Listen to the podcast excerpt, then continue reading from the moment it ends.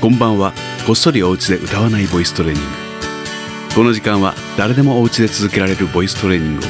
ボイストレーナー界のセーフティーネット渋い音楽スタジオ会長渋い銀座坊がお送りします。12月12日日曜日の夜になったはずです。皆さんご機嫌いかがでしょう？渋い銀座坊です。さて、えー、土曜日日曜日は12、3年前に作りました本当に上手くなりたい人のための歌わないボイストレーニング。こちらを読んでいこうという話になりました。昨日からですね。続き第1章よくある質問の3つ目の質問からいってみましょうか。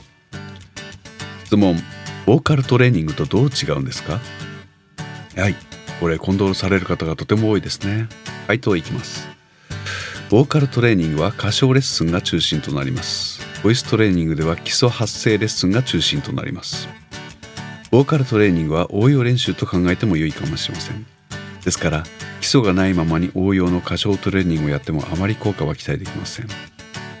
自信のある方でもまずはボイストレーニングで基礎力判定を兼ねてトレーニングをしてみると良いと思います。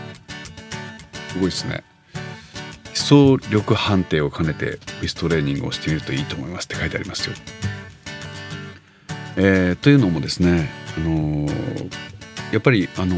歌をうまくなりたいと言ってやってくる方が大半なんですけれども歌以前に日本語の歌でも何でもいいんですけど発音発声が、えー、にばらつきの多い方とかもちろん呼吸が浅い方とかが、えー、当たり前にやってくるんでそれを改めるっていう、えー、練習がつまり基礎の練習でボイストレーニングっていう部分になるわけですね。なんであのー、そこら辺を切り分けて歌いたくない人のためにあまり歌わないコースみたいなことをこの本を書いた頃に僕は始めたんですけれども。そうですね。あのそれだけでも面白いもんです。それができると歌ってみたくなる。それまでは尻込みしていた人が歌を歌ってみたくなるみたいな例もありますから。まあそういうね基礎応用と本当に分けちゃった方が分かりやすいかなと思います。さてどんどんいきましょう。次の質問。ボイストレーニングって歌手になりたい人のものですよね。よくあるやつだよ。これもよくありますね。では回答読んでみましょう。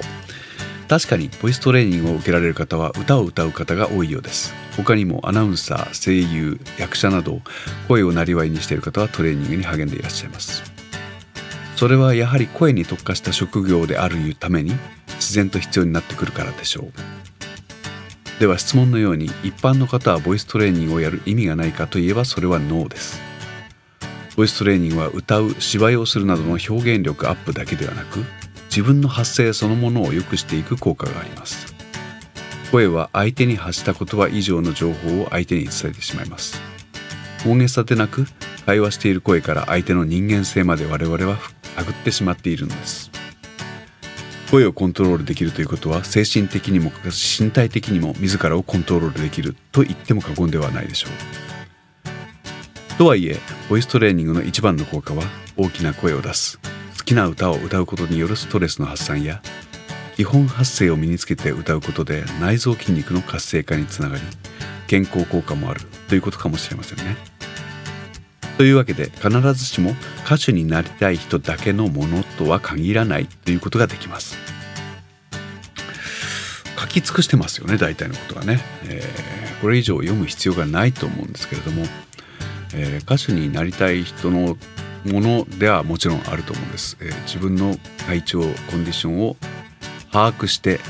えお仕事にちゃんと使えるように制御をするというためのものなんですけれども例えば、えー、お仕事で受付受付じゃん受付なんて今時あれかあれだね売り子さんなんかあのいるじゃないですかねお店の売り子さんの声一つでやっぱりお客さんがの受ける印象というのは変わるわけですよ。人によってはですね「あのいらっしゃいませ」の声がとても良くなったと言って喜んでいく人もいるぐらいです。ですからもちろん今だとそうですねソコンのマイクに向かって喋る声の印象だとかそういうのを気にされる方も増えてますね、まあ、いろんな方いますけどもそれに限らず一般の人が自分の声を、えー、どのように扱うか。やっぱり、えー、昨日の話じゃないですけれどもね。あの自分の声をコントロールして相手にしんやっぱり信用を与えるということがやっぱり日常では非常に重要なのではないかなと思うんですけれども。そのために、えー、声を磨くという行為はどんな人でも可能ですし老若男女取り組めるものです。特に、えー、年を取れば取るほど筋肉が衰えていきますから、えー、筋肉を鍛えていくためにたくさん会話をするたくさん歌を歌うたくさん喋ることが、え、老化を防ぐ一行になるんじゃないかなと思います。なのでよくお勧めしているところです。それではまた続きは。おやすみなさい。